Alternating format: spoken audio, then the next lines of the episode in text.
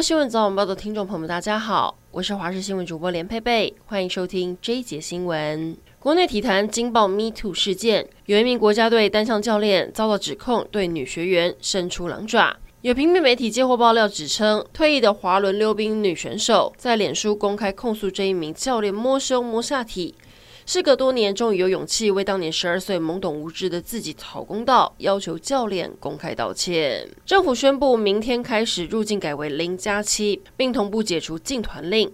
根据旅行社团体旅游最新销售统计，前五大热门的预订地分别为日本、欧洲、澳洲、东南亚以及韩国，且以下个月跟明年一月出团最多，尤其春节团的询问度最高。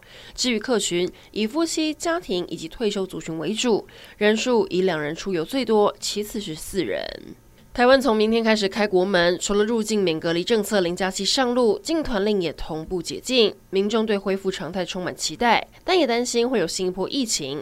医师认为年底的疫情会很混乱，除了新冠肺炎之外，其他呼吸道疾病将卷土重来。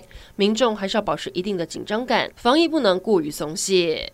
苗栗分局头屋分驻所接获民众报案，有一名五十九岁的男子手持两把菜刀，在头屋的街上乱挥，造成两位妇人受伤。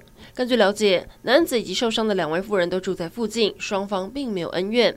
至于犯案动机，警方还在理清了解。边境终于要在明天放宽了。领导防疫上半场的前指挥官陈时中，如今已经投入台北市长选战。但万华疫情爆发，疫苗采购争议到现在还是他难以回避的硬伤。国门重启是不是可以为他加分呢？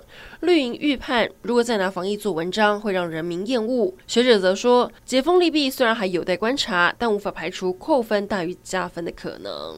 财经消息来关注，台积电法说会前空军消息不断，股价上演四百元保卫战。半导体资深分析师分析，降产用率是利空出尽的指标。半导体设备龙头明年首当其冲，从一九九五年以来每次都是，但空头转多头需要时间沉淀。然而，投资人等待美国通膨数据以及银行财报。美股标普五百以及纳斯达克指数连续五个交易日收黑，半导体股持续领跌。台积电 ADR 杀了将近百分之六。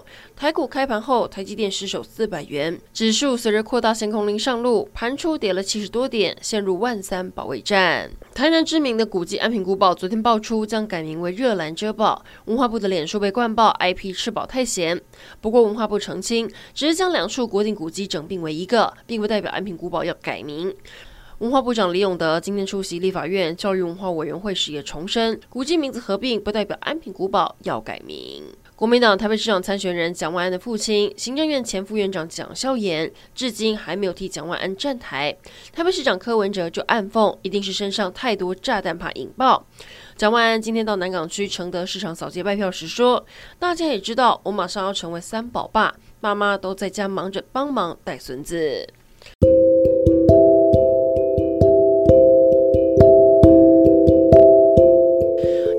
点新闻，感谢您的收听，我们再会。